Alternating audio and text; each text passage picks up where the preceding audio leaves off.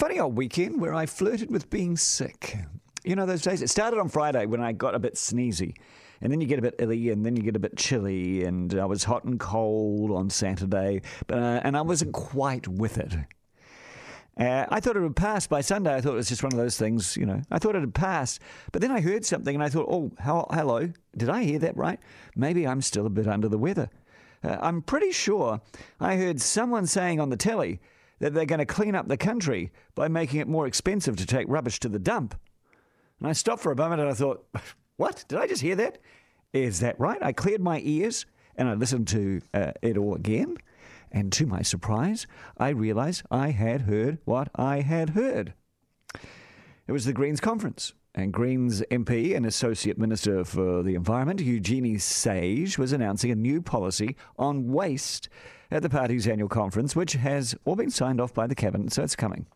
So the goal is to reduce the amount of rubbish going to landfills in New Zealand. So the public's going to be asked whether they think the current levy of $10 per tonne on waste taken to landfills should be higher. In other words, should it cost more to take junk to the dump? And by the way, only 11% of landfills are presently covered by the $10 levy, so the Greens are looking at expanding that to all of the country's landfills. So junk to the dump is going to get a whole lot more expensive. And Eugenie Sage reckons that such levies or taxes, provide an economic incentive to divert material away from the landfills so the junk doesn't go to the dump. And I think she's absolutely right. But where's the economic incentive to make less rubbish? I can't see it. And so there is the fear that, yes, less rubbish will go to the expensive tip and so, where on earth will it end up? Big commercial operators and councils will figure it out and suck up the cost, obviously. But the average punter with their trailer loads will be sitting there going, Whoa, look how expensive it is at the tip. Let's go and find a gully somewhere.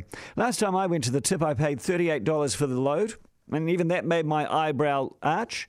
If it got to 50 bucks for me to go to the dump, could that be the straw that breaks the camel's back for many and says, oh, look, the gully's looking good? Now, local councils have been wanting an increase to these levies for ages, and our levies are cheaper than many around the world. It's almost half that from uh, of the UK, by the way. But really, come on, honestly, is an increase in tax the answer to change our rubbish behaviour? You know, I've been becoming a little suspect on the Greens' environmental methods for a while now. And you'd think that a party that calls itself Green would be the hands down experts on all the complex issues surrounding our waste and our processing of it.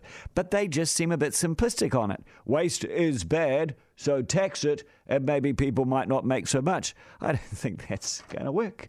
In announcing, by the way, the plastic bag ban, Eugenie Sage had to admit that the biodegradable bags are also part of the ban because the country does not have the kit to process them. And as part of this job I've got at the moment and looking at other countries, I've also been impressed with modern incineration practices. But the Greens won't be going anywhere near all of that because, in their simple worldview, burning is bad, full stop. So, putting that all together, you come to the conclusion that the Greens haven't been able to come to themselves yet. Rubbish is a dirty business, and sorting it out means you have to get your hands filthy. So rather than taxing us for being human, how about you invest in some gear that will get rid of the mess?